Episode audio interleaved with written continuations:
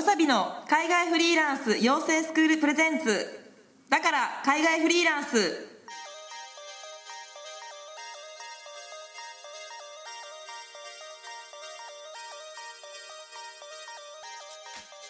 今週も始まりましたポッドキャスト。だから海外フリーランス。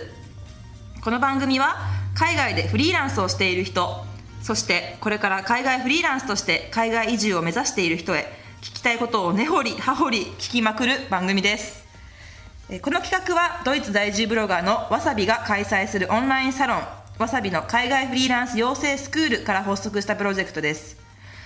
前回のエピソードではエストニア在住の坂本弥一さんを迎えし電子国家として話題のエストニアのリアルをあれこれ語っていただきました。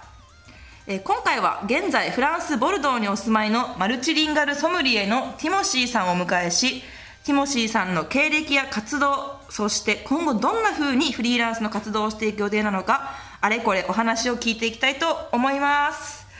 はいというわけでもうはるばる今回はですねフランス・ボルドーからなんとベルリンの私の自宅まで、えー、ティモシーさんが来てくださいました。はいよろしくお願いします。ありがとうございます、はい。あのマルチリンガルソムリエってことなんですけど、はい、あのこれ多分聞いてる方々は一体何なんだって話になると思うんですよ。そうですね。なのであのよかったらですね自己紹介をしていただきたいなと思いまして、はい、まあ、出身地とかあとは年齢とかもあのあと海外経験とかもですねちょっとお聞きしたいなと思っています。はい。あの初めまして、えー、ティモシーこと藤崎智と申します、えー、出身地は鹿児島で現在24歳です海外の経験は高校を卒業してから6年間ほどしばらく海外におりまして韓国香港マカオそして現在のフランスのボルドーに在住しております。フランスボルドーを選んでるってことなんですけどどうしてあのフランスのボルドーを選んだのかっていうのをちょっとお聞きしたいなと思っています。あのフランスのボルドーって世界的な有名なワイン産地でもある場所でして、うんうんもともと香港にいる時にワインを好きになったんですがあのその時に飲んで美味しいと思ったのがボルドーワインでしてあここの場所に行ってワインを勉強してみたいと思って留学先をボルドーに決めました。へえあじゃ今は留学してるってことで今は留学勉強してるんですね。勉強しながらはい住んでおります。ああそうなんですね。勉強っていうのは何を専攻されてるんですか？主にワインのことをやっぱり専攻しておりましてワインの学校に行きながらプラスあのレストランで働きながらっていう感じで今生活してます。あフランスは学生ビザでもあの働けるんですね。そうですねあの時間に制限はありますけどあの、うんうん、学生ビザでも問題なく働ける体制がちゃんと取られているのでそうですねフランスだとしっかり働きながら働きながらあの生活できます。へえすごい。であのワインの話も面白いんですけどあのマルチリンガルってことで複数言語をしゃべるっていうことで、はい、はい、何語をしゃべるんですか？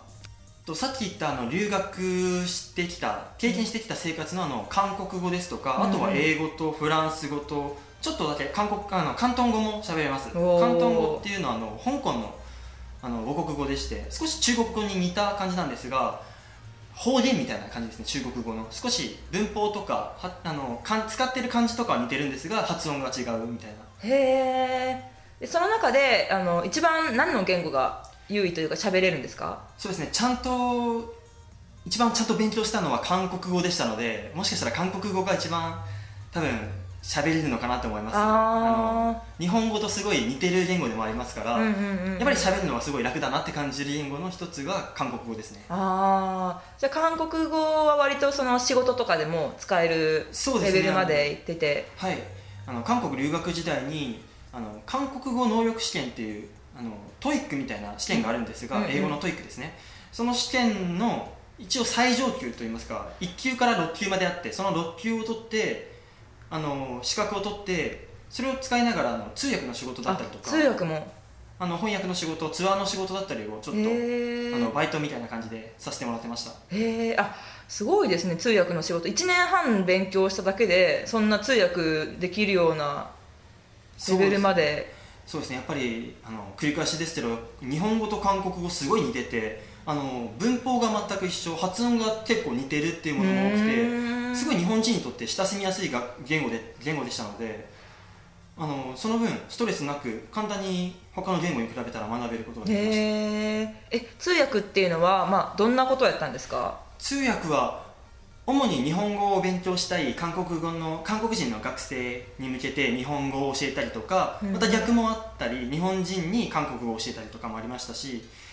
本当に偶然お話しいただいた話ですとあの韓国のすごい大きな芸能事務所の養成スクールのところに今後日本に展開していこうっていうあのアイドルグループですね、にあのえー韓国語を教えたこともあって、すごい。えー、それあごめんなさい韓国日本語です、えー、そんな話どっから来るんですか？そんな話あの知り合いにすごい韓国の k p o p の大ファンの追っかけの子がいまして、えー、その方が割とアクティブな方でいろんな情報を持ってたんですけどその方からあの一つ話できたのが今翻訳の通訳の人をなんだろう韓国語を、うんうん。韓国人に日本語を教える人を探してるっていう話を聞いてあちょっと面白そうだなって思って、うんうんじゃあやってみますってことで始めて、へでえ始めてみたら意外と面白くてっていう感じでしたね。あそうなんですね、すごい。なんかいろんな多彩なあのことをやってますけれどもワインに興味を持ったきっかけっていうのはどこからだったんですか？ワインに興味を持ったきっかけはあの香港にワーキングホリデーで行った時の話なんですけどうんワーキングホリデーでやっぱり仕事をしながら生活をしようと思ってて仕事を探してた時にあの一つイタリアンレストラうん。ンにお世話になってた時がありまして、うんうんその時にまだその時当時20 20歳だったんですけど当然まだお酒の世界とか全然知らなくてやっとビールが飲めるぐらいになったかなの頃にあのイタリアワインをですねメインに飲ませてもらってそこのオーナーさんが日本人だったんですがあのイタリアワインのことをいろいろ説明してくれながらあうのワインの楽しさをすごい教えてくれて。ああそうなんですね。その時にワインの衝撃を受けて。そうですね。その時にあワインって面白いって思って。えー、何が面白いと思ったんですか？その時に。そうですね。ももともとやっぱりアルコールそのお酒っていうのが本当に酔っ払うためだけのうんうん。イメージが強かったんですが、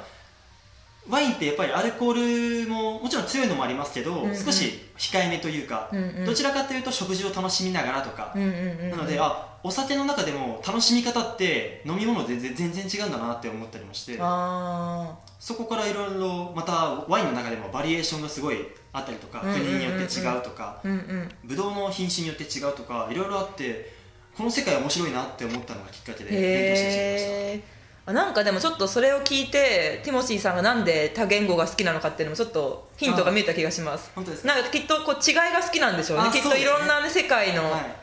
言語って全然違う理念でできてて考え方も全然違ってっていうのでそれが面白いっていう感じるってことですよねきっと。そうですね。もう国に行くたびにもちろんワインの違いもそうですけど、うんうん。言葉の違いとか文化の違いとか,、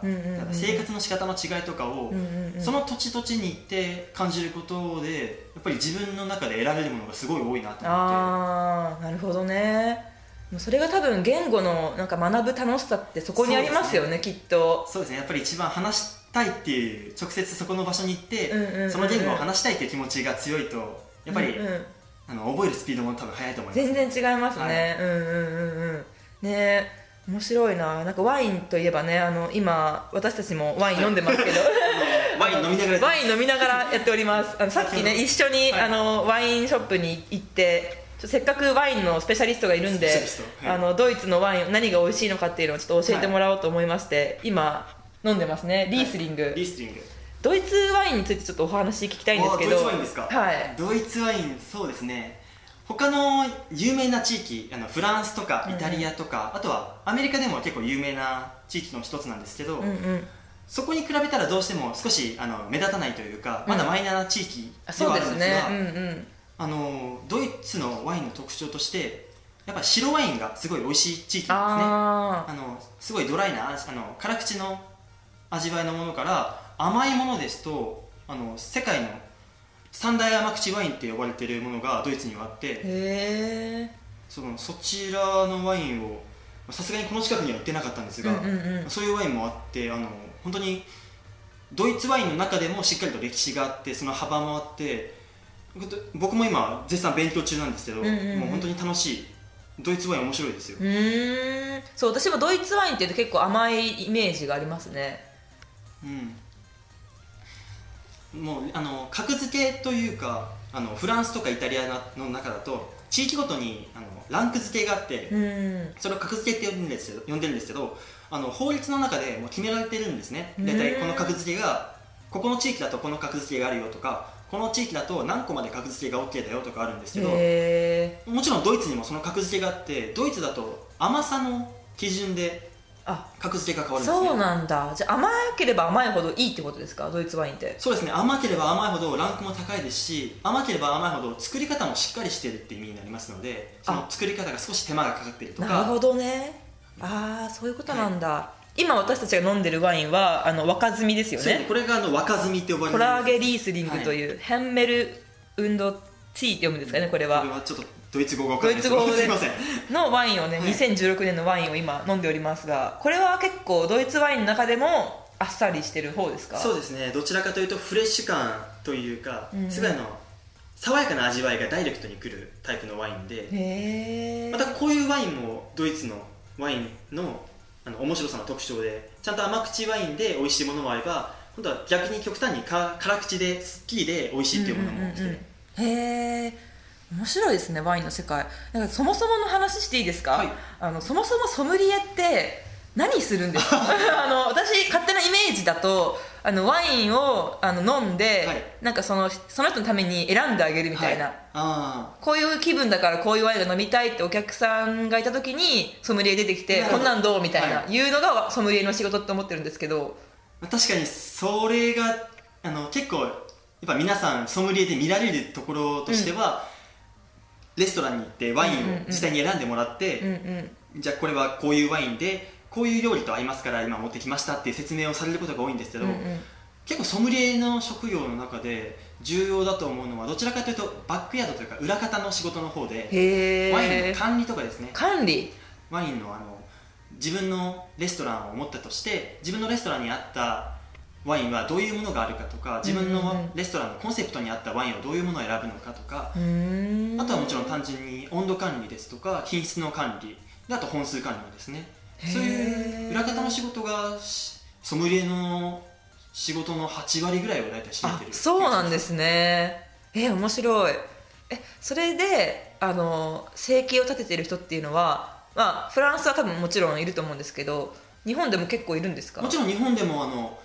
有名なソムリエの先輩方はそういう方をされてることが多くてへあーのワインのマネジメントっていうワインのアレンジしてワインリストを作ってあげる。そしてそれをあのレストランとかに提供してあげるっていう仕事をされてる方も多くあの中ではあのソムリエの中で有名なあの田崎真也さん。うん。ソムリエ日本ソムリエの会長をやってらっしゃる方がいらっしゃるんですが、その方とかはもう本当にあの世界で賞を取って勝ち取った方たちなのでもうその方たちが選ぶワインだったら間違いないという。あやっぱりもう当然そうやっていろいろ経験を積んでうんワインも詳しいわけですから、やっぱりそういう方たちのワインセレクションを欲しいっていう会社だったり企業だったりが多く例えば飛行機のファーストクラスのワインセレクションとかですね。あーなるほど。そういうことをやってらっしゃる方たちも多くいます。ああなるほどなるほど。そういうふうに回っていくんですね、はい。ワインの世界。えー、えティモシーさんはワインソムリエになるためになんか資格とか取ったんですか？あの日本でワインソムリエのあの資格があるんですが、うんうん。正確にはエキスパートって呼ばれる。あのちょっとワインソムリエとは下のんちょっとランクが下って言い方もあれですけどまた別に一つ枠組みがあるんですが、うんうん。そちらはあのフランスに行く前にあのもうワインの世界で仕事していこうって決めた時にあの勉強を始めて。うーん一応そこで資格は一回取りました。ねえ。でソムリエの世界ってそういう資格がないとやっぱりダメみたいなもんなんですか？でもそんなことはないですよ。資格なくてももうワインを扱っている方でしたら、うんうんソムリエって名乗れますし、うんうんうん。あのワイン全然ソムリエの資格を持ってない方でもワインに詳しい方はいっぱいいますし、うんうんうんうん。そこはあの別に資格があるからなんかあのいけないっていうわけでもなくて、ただある程度やっぱり資格を持っているとちゃんと勉強してるんだちゃんとこの人詳しいんだっていう指標にはなりますので、うんうんうん。持ってるか持ってないかで言われたらやっぱり持ってる方のの方ががいいっていう、そうですね。ちなみにその勉強をするのに、まあ、資格取るまでにどんぐらいの期間がかかったんですか？そうです大体半年ぐらい。あ半年取れたんですか？へ結構そうですね。難しい内容だったんですけどえですよね。試験自体はうん。選択問題なんですねちょっとワインの試験の話になっちゃいますけど選択問題で世界のいろんな産地のワインの紹介とかあとは日本の日本酒のちょっと問題も出てきたりとかあとはもう健康とかえっと衛生面の話とかああとサービスのこういうふうにサービスをしなきゃいけなしなきゃいけないとか、うんうん。こういう時の場合どうした方がいいのかっていうものがもうあの一つの教科書としてあの教本がありますのでそれを勉強しててあそうやって勉強していくんだ。それで半年で取れちゃうもんなんですそうですね。ね運よくああもうじゃあめちゃくちゃ頑張っいえいて取ったんですね。すごいな。ええ面白い。なんか私もワインの世界そんなに知らなくて、まあはい。私もドイツ来たばっかりの時はあんまりお酒飲まなかったんですけど、結構最近めちゃめちゃ飲むんですよ、うん。だからなんかおすすめのなんかワインっていうか結構日本酒が好きで。日本酒ですか？はい。日本酒好きな人にいいドイツワインっておすすめのドイツワインってありますか？そうですね。まさしく今僕らが飲んでいるあこれですか？はい、あのこのリースリングっていう品種ですね。あこのリースリングっていう品種があのフランス人によく日本酒を飲ます飲ませてあの日本酒を楽しんでもらおうっていうイベントとかをやってるんですけど、ーうんうん。その人たちに日本酒を飲んでもらって、うんまあ、もちろん全部じゃないですけどその中であこのワインあこのごめんなさいこの日本酒リースリングっぽいねっていう表現してくれることがあってだからすごいそのそういう意味ではリースリングと日本酒のそのアルコールの感じとか味わいのその華やかさというか、うんうん。がすごい近しいのかなっていう印象があります、あそうなんだ。だから私結構リースリング飲むんですかね。好んでめっちゃ飲むっておっしゃってましたもんね。リースリングすごい買ってます。今も家にあの2つぐらいまだ ストックがあるんですけど、ああじゃあ日本酒好きな人はぜひドイツ来たらリースリングを。そうですねぜひ、うん。でなるべくあの何でしたっけ若摘み？でしたっけ、ねトロッケンの方がいいんですか？その乾いてケンそうですねトロッケンの方がこちらがあのこちらがあの一般的な辛口という表現の仕方をするのでこちらが爽やかなタイプなんですが今僕らが飲んでるまた特別なこの若摘みってやつですね。ファインハーブって書いてあるやつは、これがもう一番本当にまだ熟しきってない時に、うんうんうん。あの摘んでそれをそのブドウを使ってるのですごいやっぱ酸味がしっかりしてるというかああなるほど。よりフレッシュ感が感じたなって思いますね。なるほどなるほど。面白いぜひぜひじゃあなんか皆さんもねドイツに来るときはぜひリースリングを ぜひ。飲んでみてほしいと思います、ちなみにティモシーさんの一番お気に入りのお酒は何ですか？僕のお気に入りはやっぱり赤ワイン。ね、赤ワインなんですね、はい。ボルドーにいるぐらいだから。そうですね。あボルドーの赤ワイン有名ですし、うんうん。やっぱり結構安くで買えますからああ結構1本いくらぐらいで買えるんです1か本安いのですと34ユーロ大体日本円で400円とか安い。500円ぐらいからへ買えるものがあって。えそういうのって日本で飲むといくらぐらいしちゃうんですか？そうですね日本で飲むとちょっと値段がかかって1500円とか大体結構。23倍になっちゃうことが多いですね。じゃあそんなワインが格安で飲めてしかもね現地そんなはい。本当本場で飲めるなんてもう幸せです。めちゃくちゃ幸せですよね。楽しんでます。えー、そんなティモシーさんのはい。一日が気になりますね、あー。どんな一日を過ごしてるんですか？そうですね。僕の一日は結構早起きは苦手なタイプなんですが、うんうん。せっかくこうやって海外に来て自分のやりたいことをやってっていうので、ちょっと頑張って早起きして朝軽く運動をしながらちょっとあの一番朝に僕は語学の勉強をするんですね。あなるほど、あのもう他の学校とか仕事とかがある中で語学を勉強していこうってなったらなんかどっか時間を見せて集中的にやった方が僕は効率が良かったなって思ったのでうん。本当に朝の15分とか20分間だけ一つの音声を聞いたりとか一つのじゃあこの問題解いてみようぐらいの感じでそれそうやって語学の勉強をしてます。えー語学っていうのはフランス語を今。フランス語ですね。フランス語ですとかあとはもう今後もいろんな言語を覚えていきたいと思っているので、うんうん。あのスペイン語ですとか、うんうん。あと中国語もまた改めてちょっとまた勉強し直したいなと思っているので、へー。また始めてまして。あすごい。じゃあ朝は勉強して。そうですね朝は一番勉強してますね。で昼からは何するんですか？昼からは基本的に学校ですとかあとは昼の仕事が入ることが多くてその時間はもうそのし学校だったり仕事だったりに行ったりとかしてるんですけど、うんうんうん。基本的に空いている時間はうんうん。自分の勉強かもしくは誰か人と会っていろんな話をしてることが多いですね。ああフランス人と会ったりフランス人と会ったりとかもですしうん。こっちにいる日本人の方と会ってなんか本当にしょうもない雑談から、うんうん。今後こういうことしていきたいねみたいな話もよくしてあのしてくださる方だったので、うんうん。そういう話をしたりとかしてますね。へえいやなんか刺激的ですね。そうですね。周りから刺激をいっぱいもらえて、うん。で夜はやっぱワインを飲みに行くんですか？夜はね。仕事夜も仕事がある時がもちろんあって、うんうん。その後とかにあの空いてるお店探してちょっと一杯してから帰ろうみたいな。もしくは家にあるからじゃあ今日は家に帰ってじゃあ家にあるやつをちょっと飲みながら。なるほど。でもう家はもう帰寝る時はもうさっくりシャワー浴びてなるほど。寝ようかなと。へえじゃあ基本晩酌は毎日？そうですね。あの酒勉強好きですね。あの勉強という名目のもと飲んじゃってます。なるほど。いやいいですね。でそれもね仕事ですからね飲むっていうのも。そうですね。へえなんか酒酒飲みからしたらめちゃめちゃ羨ましい人生ですね。そうそうですね。もう本当に毎日本当に毎日飲んでますね。ああいいですね。面白い。あそうちなみになんかお酒で失敗した経験とかあるんですか？そうですね。なるべくそもそもが僕あんまり酔っても変わらないって言われることが多くて、へー。なんかあのもしかしたらですけど結構潜在的に人に気使っちゃうというかお酒の席でも、やっぱサービス業でサービスマンやってもともとこの仕事が好きでやってるのでどうしてもそのサービスの方に回ってあお酒足りてるかなとかなんか結構なんか周り気にしちゃって。職業病みたいな感じですね。本当に周りは気にしなくていいよって言われるんですけど、僕としてはもうそれを楽しくてやっちゃってる感があってじゃあでなんかレストランは転職ですねそレストランそうですね、うん。飲食店はすごいなんか自分に合ってたなと思って。へでお酒の失敗なんですが1回だけ、あのー派手に失敗したことえがあって。その時あの当時マカオにいた時なんですけど、うんうん。マカオであの知り合いの社長の方にあの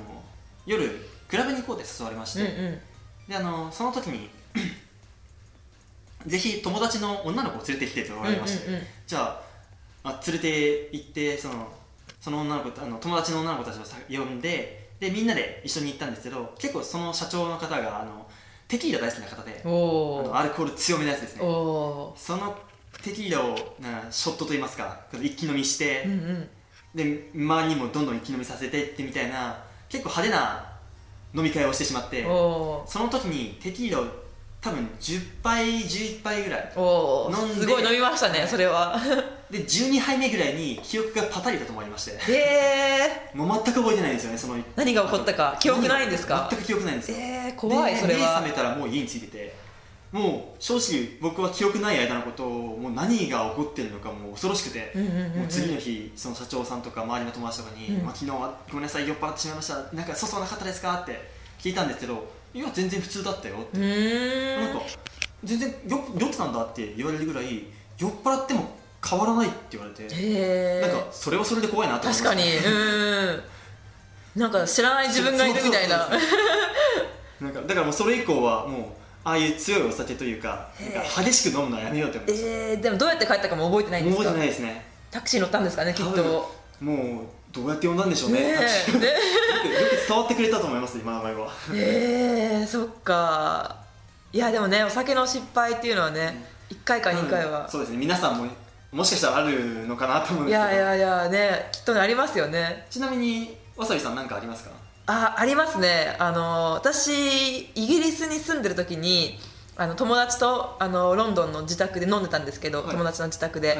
でその次の日にはい。フランスのトゥールーズに行かないといけなあはいい。用事があったんですよ。でも飲みすぎちゃってあのフランスのトゥールーズに行かないといけないってことを忘れちゃって。行かないといけないってことを忘れて飛行機に乗り遅れたとかではあの忘れちゃって乗り遅れたんですよ。完全に忘れたの？完全に忘れちゃってあ飲みすぎて。でなんか朝起きたらなんかおかしいぞと思って、はい。でなんかその時間を見てすごい焦ったんですよ、はい。ででも焦ってる理由が分かんなくてなんか忘れてるなって思ったらあそういえば今から飛行機乗んなきゃいけない時間じゃんみたいなのを。珍しいですね。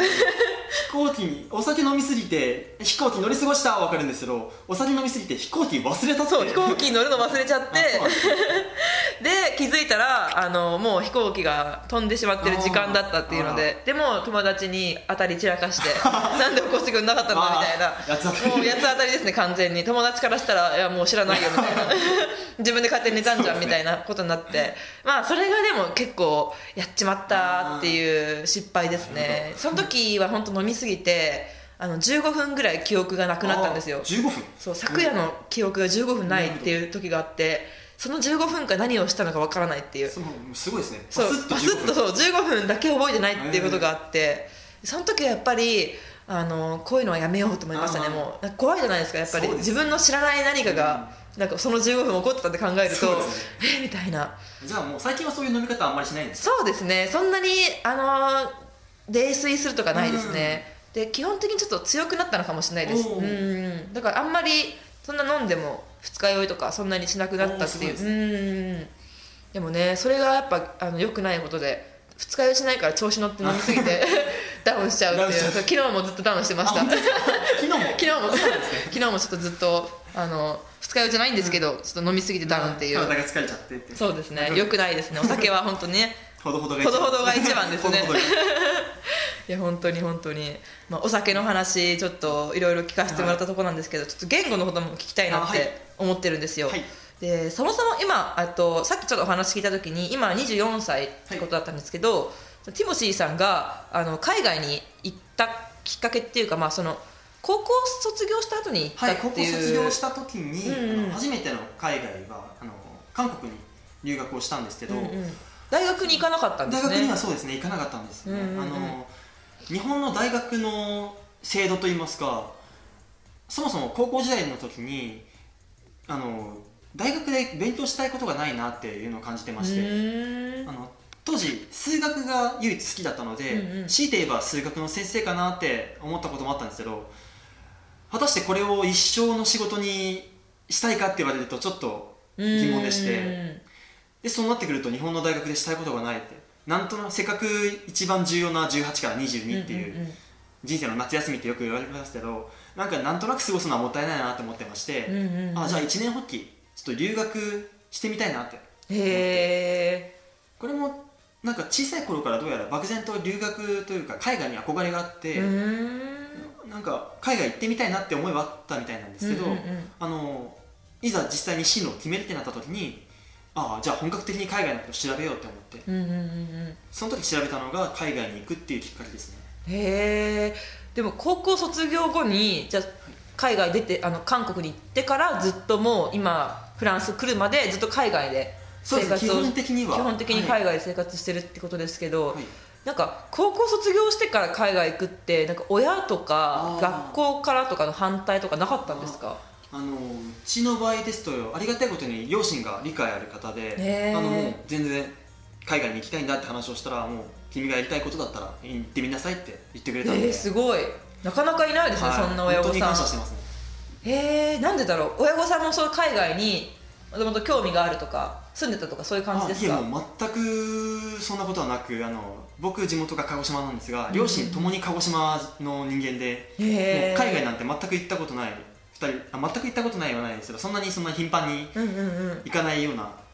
2人だったので本当に突然僕が海外行くって言い出して多分びっくりはしたと思うんですね、でもそれでもやっぱりあの結構小さい頃というかもともとちゃんと自分の主張をはっきりしちゃうタイプの子供であの自分がこれしたいって言ったらそれを尊重してくれる親だったので、うんうんうん多分その流れからあの留学の時にも自分がこれしたいんだって言ったらじゃあそうやって考えてんだったらいいよって言ってくれたのかなと思いますね。すごい。素晴らしい親御さんですね、うん本当に。いです。いやね。でもなんか結構私の元にも来るんですよ相談とかで、海外移住したいけどあの親が反対してるとか、どうなんかこうどうしたらいいか迷ってるとか、はい。そういうメッセージが結構来るんですけどやっぱなんか積み重ねがやっぱそうあるからこそ親の理解を得られるんじゃないかなってすごい私思いますね,、きっとティモシーさんもちっちゃい頃から自分の主張をしてきて、ある意味あの悪い言い方すれば親の言うことを丸飲みせずに、あの親の言うこと聞かないで来たわけじゃないですか、はだから多分今回こう海外に行くってなっても親もまあいいよって言ってくれたのかなって、はい。結構多くの人が今までずっと親の言うことを聞いてたのにいきなり海外行きたいとか言ったらそれは親もやっぱ今まで言うこと聞いてきたのにっていうのがあるからびっくりするよなみたいな。そうですよね。うん。そう突然親からしたら今まで自分の発言の方が子供のためになると思ってしっかり言ってたのに突然違うこと言われるってなってしまうと、うんうんうん。やっぱ両親としてはうんってなりますし。そうそうそうそう。だから結構ねそう積み重ねがあるなって私もよく聞かれるんですよ。海外行く時にあの親から反対されなかったんですかって言われるんですけど、まあ親は最初びっくりしたしフリーランスになることに関しては結構なんていうかあの本当にそんなに大丈夫なの？みたいな心配はあったんですけどなんか行くなとかそういう反対はされたことなくって。まあ多分っていうのも自分がちっちゃい頃から割とわがままで言うことあんま聞かなかったからあの多分今回も何言っても無駄だろうみたいな。まあやりたいようにやらせるしかないっていうふうに親が思ってくれたのかなって思うんですよね。結構なんかなるほどうん。そこはもしかしたら重要かもしれないですね。そのかうん。かあの家族とのコミュニケーションというか、うんうんうんうん。ね、だからといって別に今から海外行きたいって思ってる人がなんかあの親の言うことをね、なんか聞いて行かないって選択をするべきとは思わないんですけど多分そういうコミュニケーションっていうかね。自分の意思表示自分こういう考えを持ってるんだよって伝える努力とかをやっぱりしていかないといけないって思いますよね。きちんと何がうん。自分がしたいのかっていうのをはっきりさせた方がうんしっかり相手もちゃんと分かってくれると思いますし。そうそうそうそう。たまにねあのいたいたんですよ一回。なんかこう親がどうしてもあの納得してくれないからもう親と本当絶縁状態じゃないけどもう本当に親の言うことを本当に無視して、はい。あの海外に来ちゃいましたみたいな子もいて、まあ、それはそれでいいけどやっぱりねその後の親との関係とかが気まずくなっちゃったりとかするから、そうですね。なるべくやっぱねそうやって関係性ちゃんと築いて理解を得ていくっていうのが一番ベストですよね、うんきっとね。間違いないですうん。いやでもなんか面白いの勉強になりますそういうのも。なんかいろんな人の話を聞いてると多分そう,、そういう人がやっぱ多いんですよ。あの親が反対しないっていうパターンの人を聞くと、うん、昔からあの自分の割と自己主張とかしてて自分の考えのもとに動いてたから理解してくれたみたいなのがあって。うん。あとは僕はどちらかというと学校の方が大変でしたね。あそうなんですね、はい。先生ってことですか？先生があの僕の通ってた高校がいわゆるその進学校でして、うんうん。まあ、基本的にみんな大学に進学をしていくっていう人たちだったんですがその時にその2者面談ですが3者面談先生と1対1とか2対1で話す時に、なんで海外に行っちゃうんだとかなんでなんでなんで普通に大学に行かないんだっていう、うんうんうんうん。あの忠告というかお前変なことすんなよみたいな言い方をなんかされた覚えはありますね。えもちろん全員が全員じゃなくもちろんあの、うん別な先生とかはもうお前がやりたいんだったら全然行って行ってこいよって言ってくれる人もいたんですけど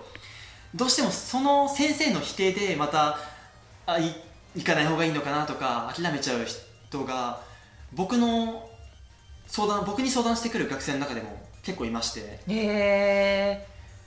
そ先生の否定ですね。ー、その時はどうしたんですか？なんか心折れそうになりませんでした？あ僕は残念ながら全く折れず。折れなかった。全く折れず。もうもう自分が決めた道だしあなたには関係ないですぐらいのスタンスで言っちゃったので。友達とかはどういうふうに反応してました？友達は一番最初はやっぱりちょっと冷めた目で見てきましたね、あのこいつ何言ってんだぐらいな感じで、普通に大学行けばいいのにって感じでしたけど、もうあのいざ大学にあのいざ留学するとか実際にしてからいろんな経験を経て日本に帰った時に友達とかと話すともうすごいみんな賛同してくれたというか、うん。すごい興味を持ってくれたり、あのお前すごいなって言ってくれたりもして、まあ、別に自分がすごいのをアピールしたわけじゃないですけど、うんうん。やっぱり友達とかとのやっぱり一番最初の頃は人と違うことをしようって思ったらそれは批判だとかなんかし冷めた目で見られることもあると思いますけどうん。それで自分のしたいことを貫き通せばちゃんとあの応援してくれる人は応援してくれるし、うんうんうん振り向いてくれる人は振り向いてくれると思うんで。ああでもまさにそうですね、本当に。うん最初はやっぱり私も親からのそのフリーランスに関する理解はあんまり得られなかったんですけど、まあ、回ってるっていうのがちゃんと見えた時はい。にやっぱりうん。ちゃんと理解されて興味持ってもらえてっていうのはあったんで。多分そこのブレイクスルーがね行くまでが結構ちょっと大変っていうかそうね。辛いかもしれないですよね、そういうふうにそこで諦めちゃってもまたダメなんですよね。あのもうちょっとうん。しっかり自分でこうやって主張して頑張るって決めたんだったらやっぱりそこの目標に向かって一生懸命頑張ってほしいなっていうのは思いますね。特にうん。今の学生だと多分留学とかすごい最近大学の中でもカリキュラムの中に留学のコースがあったりとか、うんうん留学してみたいっていう学生が多いみたいなので、うんうんうんうん。やっぱりそういう子たちにはぜひその自分の意思を持ってもちろん学生じゃなくてあの大人社会人になってから留学したいっていう方も仕事を辞めるってなって、あの留学をするってなったら自分がじゃあこういうことをしていきたいっていうのを強い意志を持っていらっしゃった方がやっぱり絶対仮に失敗したとしてもその経験は無駄にならないと思いますし、うん本当にその通りで。えティモシーさんは今後留学っていうか学校また大学に行こうっていう考えとかあるんですか？そうですね。今ですとあまり大学に行ってまた勉強したいっていう気持ちよりかは何か仕事をしながら誰かと会いながらそこでいろんな人と人いろんな方と出会ってあの吸収していってそれが僕にとっての一番の勉強かなっていう思いもありますので。うん。おかっこいいですね。なんか世界が大学みたいな。そうですね。もうこの世界がこの世界が大学人生が大学。で名言出ました。周りの人がみんな先生ですね。いやーすごい。素晴らしい。いやいいですねそうやってでも毎日生きてると楽しいですよねそうですねきっと。本当に毎日もうストレスフリーで、うんうんうんうん。楽しくねなんか刺激がたくさんあって。そうです。ね素晴らしい。えー、なんか面白いですね。なんかそんなティモシーさんのなんかちょっと今後どうしていきたいのかっていうのすごい気になるんですよ、はい。ソムリエと、まあ、あの多言語あのマルチリンガルはい。話者ということで、まあ、その2つを掛け合わせた今ブログをはい。やってますよね、ポリグロットソムリエ、はいでその活動も含めあのブログを使って今後何かしていきたいとかあるんですか、そうですね。そもそもブログを始めたきっかけとして、うんうん。あの語学とワインをつなげていくってなった時にあの商売といいますかあの相手をする人間は世界中の場所を問わない誰とでもできるなと思いまして、うんワインは世界中に広まってますし、うん。もちろん言語という面では世界それぞれの国に行ったらそれぞれの言語ももちろんありますから、うんうんうんで世界をじゃあ世界的に活動していきたいなって思った時に、うん。一つネット上で何か自分のうん場所があれば活動しやすいのかなって思いもあって、うん今年の2018年からあのブログ始めてみようと思って始めまして、うんでそこから後々はやっぱりそのブログを通して、うんうん。あの僕の記事とか僕のことを通してブあのワインを好きになってもらいたいとかあの語学の勉強法とか語学こういうふうに楽しいんですよっていうのを伝えていくつもりですので、うんうん。その語学の楽しさだったりとかそういうのをあのぜひ皆さんに共有してもらいたいなっていうのはあります、ねえ。えティモシーさんが考える語学の楽しさって何ですか？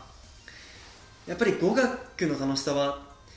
ただ単純にコミュニケーションを取るだけじゃなくて、うんうん。語学を勉強することでそこの国の文化だったりとか、うんうん。習慣だったりとか歴史だったりが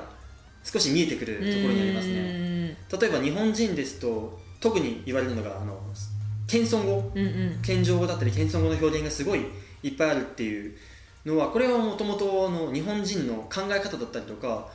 そういうところから来てるしあの日本語になってますので、うんうんうんでこれがあのフランスとかになってきますとあの少し日本人みたいにダイレクトな表現はあまり好まないけどうん少しなんかあのちょっとポエミーといいますかなんか詩的な表現をすることがあー面白い。でもそれでいうとドイツ語とかは本当にドイツ人の考え方が言語にめちゃめちゃ現れてるなって思いますね。結構ドイツ人ってストレートにバサッとこあう要点を言う感じがあるんですけど、なんかドイツ語の文法とかもなんかそういう構造になってるなって結構はっきり言うなって思うしなんか文化的にもそういうところがあるんでなんかこう言語とね文化って本当に密接に結びついてるというか。そういう意味だと多分料理とかものあその郷土料理とかもすごいあの語学と関連してるのかなって思うのが、あうんうん。フランス料理フレンチの料理を楽しむ時ってあの1回の食事に23時間とか平気でかけちゃう。おお長い。んですよね。もう日本人だったら考えられないぐらい長いじゃないですか。長いですね。あのそれは何でかっていうと多分フランス人の中では生活の中でその食事をしている時間っていうのを一番重きを置いてて、うんうん。そこは家族だったり同僚だったり友達だったりとのコミュニケーションの場になってる、うーん。あのっていう考え方をしているフランス人の方が多いので、うんうんうん。そういう意味で自然とその話あの長く食事を楽しんでうん。会話を楽しんでっていう方が多いみたいです。あー。確かにそうかも。なんかフランス人とか喋るとなんかよく食べるしよく喋るなって思うんですよ。そうですね。うん。かなり量も食べますよねそうですみんな。量も食べますね。1回の食事であのコースメニューとかもう普通にありますから大体3品4品ぐらい。ねで必ずデザートがね必ず必ずデザート で最後はなんかエスプレッソかなんか飲んでみたいな、定番ですね。定番。そのなんか流れがなんか儀式みたいな感じで。ちなみにドイツとかっていうのはドイツは、まあ、最近ちょっとマシになってきたんじゃないかなって思うんですけど基本的に多分食に関してはコンサバだと思いますね。かなり。なんかあのドイツの伝統的な夜ご飯とかは割とパンになんかペースト塗ってチーズとか乗っけて食べるとかハムとか。すごい簡単なうん。あんま料理をあんましないっていうのが、まあ、うん。伝統的なあれはそうですけど最近はでもね日本食も流行ってきてね。ベルリンでもなんかラーメン屋さんが出てきたりとかあのいろいろとあのアジア料理とかも豊富ですし、はい。結構最近ドイツ人もあのその美味しさに目覚めてきたんじゃないかなって っていうところがありますけど、うん。結構ドイツ人は衣食住でいうと多分完全に住環境に力を入れてるなって。なるほど。そういう意味で言うと多分フランス人はし完全に食に重食きを置いてますね。うん。でもそれでもしっかりなんか衣服のことおしゃおしゃれですよね。パリとかもうん。やっぱおしゃれですし、うんうん。住む環境もすごいあのなんか部屋の構造とか、うんうんうん。すごい部屋の間取りとか普通ここだわってるうんうんうんうん。場所が多くて、なんかフランス人って割となんか欲張りなあー確かに いいですね、なんかすごい人生をフルで楽しんでる感じがあってね、えー、いいですね。いやフランスいいですよね。本当毎回行くたびにご飯が美味しくて、でワインも美味しいし。ねなんか本当にフランス行くとポワっとしちゃいますね。幸せで。楽しいですね。楽しいですよね。へえ面白い。じゃあ今後はなんかブログを使ってそういう言語の楽しさとかワインをもっとはい。いろんな人に知ってもらうって活動をしていくっていう感じなんですね、はい、目標としてはあの今目標として立ててるのがあの最終的に9カ国語ぐらい9カ国語？話せるようになりたいなと思ってまして現在の日本語と英語と韓国語とあとフランス語。であとちょっと、そこまでベラベラじゃないんですけど広東語もあの香港の言葉を喋れる。5カ国語喋れるんですか？今のところそうですね。おおすごいですね。で今あのさっきも言ったんですけどスペイン語もちょっと興味あるし中国語も勉強していきたいなと思ってますし今今日来てあのドイツ語もやっぱり面白そうって思って。おおすごい。どんどん増えてきますね。どんどん増えてき いやドイツ語でも面白いです。おすすめです。本当ですか、うん。ドイツ語そうですね。まだなあもう全然何言ってるか分かんなくて。いやいやいやでもそんなね5カ国語もすでに喋れてたらきっとねドイツ語やったとしてもめちゃめちゃ伸びが早いんじゃないですかねきっとね。みんな言いますよね。いろんな言語を知ってる人って。新しい言語を学んでも割と学習進度が早いって。なんか多分自分の勉強のコツといいますかうん。どうやって勉強すれば自分が覚えやすいのかなとかそういうなんかのが自分の経験からちゃんと判断できるようになってくるから、多分後々の言語を多分どんどんハイスピードで覚えていけるんだろうなっていうのは思ってますね。うん。そういえばなんか最近英語学習のなんか話もノートに書いてましたよね。あそうですね。今英語学習のことを書いてたんですけどあの僕そもそも英語がすごい苦手だったんですあ苦手だったんですか？あの高校時代とかは結構テストの点数もそんなにいい方でもなくて。へえ。英語は苦手ですしプラスなんか資格とかあの TOEICとか英検とかあるじゃないでうんすか、うん僕 TOEICは一回も受けたことがなくて。あそうなんですね、はい。で英検も中学校に受けたあの英検3級のみあでそれ以降全く取ってないですし、うんうんうんなんだったら僕今海外いろいろ回ってますけどまだ英語圏に行ったことないんですよ。ああのアメリカとかイギリスとか、うんうんうんうん。カナダオーストラリアとかに一度も行ったことなくて、ーうんうんうん。そういう意味では僕英語がもしかしたら一番喋れてないんじゃないかなって思いますね。えでも全然普通にあでもそうでですね。やっぱり世界共通言語ですし、うんうんうん。会話自体は問題なくへえね、面白い。じゃんなんかそういうティモチーさんの独自の英語学習方法っていうのはなんか知りたいですね。面白そうですね。あの日本にいながらあの勉強する勉強したいけどやり方がわからないとか、うんうんうん。いざ英語を勉強したいけど何からしていいかわかんないって時はあの僕としてはどっちかっていうと勉強法っていうよりまず考え方の方を意識してて、うーん。英語に対する取り組み方の方をあのしっかりまず改善させてあげる必要があるなと思いまして。あ一つ一番あの相談英語の勉強のことで相談される大学生とかによく言ってるのがあの言語を勉強する上で一番重要なのってあの、ーうん50%半分の言語を勉強したいっていう気持ちと50%半分の言語を勉強しなきゃいけないっていう気持ちがおこのバランスが大事だと思ってるんですね。るほど。あまりにもあの言語を勉強したいしたいばっかりだったらあの勉強の方がついてこなくてただ口だけ達者になってあまり中身のない会話にしかうん。ならなくなっちゃいますし今度は勉強しすぎちゃうと、うん。今度は逆にストレスかかりすぎちゃって、あの言語を勉強するのってなんかなんかすごい終わりのないマラソンをひたすら走ってるようなもんなんで。だかあーでもそれ分かりますすごい、らそれのバランス少しちゃんと聞き抜くところは聞き抜いて、うんうん。集中するところは集中してっていうこのバランスでどんどん言語って勉強多分成長していくんだろうなっていうのを感じました。うんうん。私も思うんですけど言語ってなんか無駄な勉強ってなくないですか？ね。なんかこうみんな効率よく一発でこれやれば喋れるようになるみたいなのを探してるけど、うんね。実はなんかこう楽しく、あまあ、文法のこと気にせず喋るっていう気合も必要だし、結構文法もしっかりとはい。やんなきゃいけないっていうのは絶対ありますよね、文法なんてやんなくていいよとかいう人いるじゃないですか、絶対あれはあのどれも無駄じゃないと思ってるんですよねやった方がいいはいっぱいありますけどやんなくていいは多分ないかなと思いますないですよね。そうそうそうそう。だからね言語の道のり長いしもうそういう意味であの楽しんでやるのが一番はい。そうですね。ストレスなく、うんストレスなく両方ともいいバランスで楽しむっていうのが、い、やーでもいいですね。そうやっていろんな、ね、あの言語を学んでるティモシーさんだからこそそうやって、うん。今のこのね楽しいあやりたいっていう50%とやらなければいけないっていう50%のバランスを大事にすると、まあ、いいよっていう考え方をね、はいきっとみんなにシェアできると思うのであぜひぜひあのティモシーさんのブログ本当に面白いのであの皆さん本当ぜひ読んでください、はい。あとは英語学習に困ってる方はですねそのあの記事をぜひ読んでみてください、T じゃなくても全然質問とかあのそうですね。うんねぜひ。僕に答えられることあれば、うんうんうん。ぜひぜひティモシーさんに連絡してみてください皆さ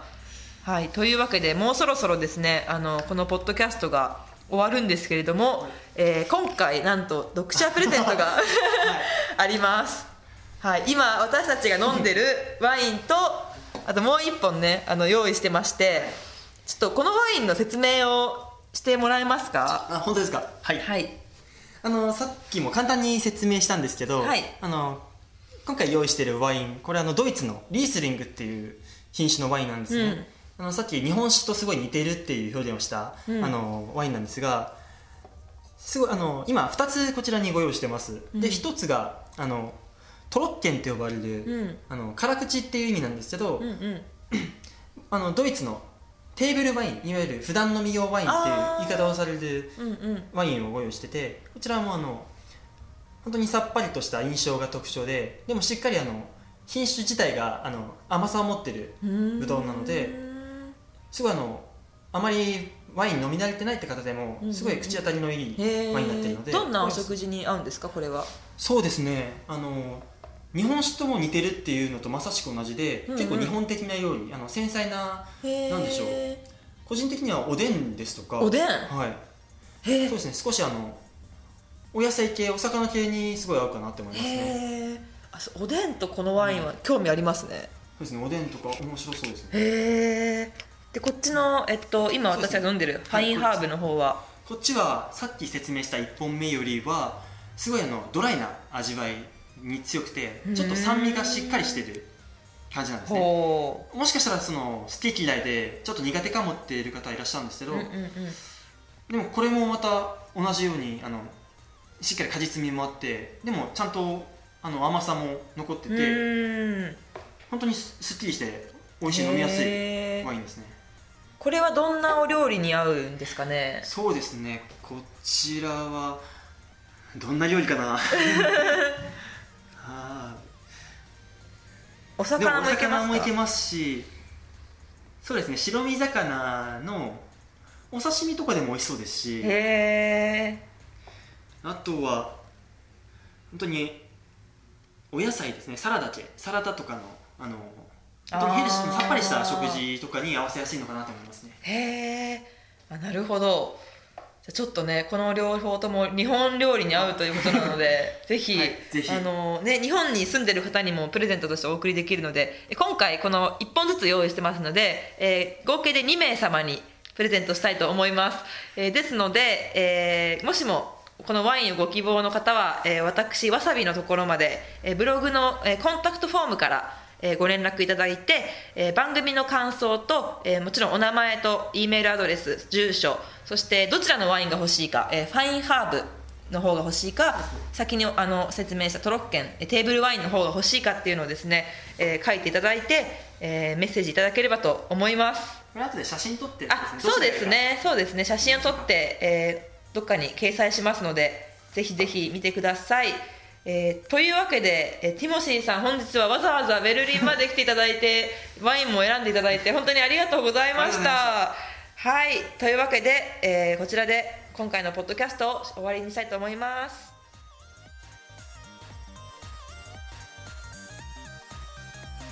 本番組へのご感想はツイッターハッシュタグ Going フリーランスまたはメールインクワリーわさび .net までお送りください、えー iTune のレビュー執筆も大歓迎です。わさびの海外フリーランス養成スクールでは毎週月曜日にメンバーのエピソードをシェアするメルマガも配信しています。海外移住したいけれどどういうふうに動いていけばいいかわからない。海外移住をする人がどんなことを考えているのか知りたい。という方はぜひメルマガの登録もおすすめです。えーメルマガはブログわさび .net wsbi.net のメールから登録いただけます、えーそれでは皆さん再来週の配信でまたお会いしましょう。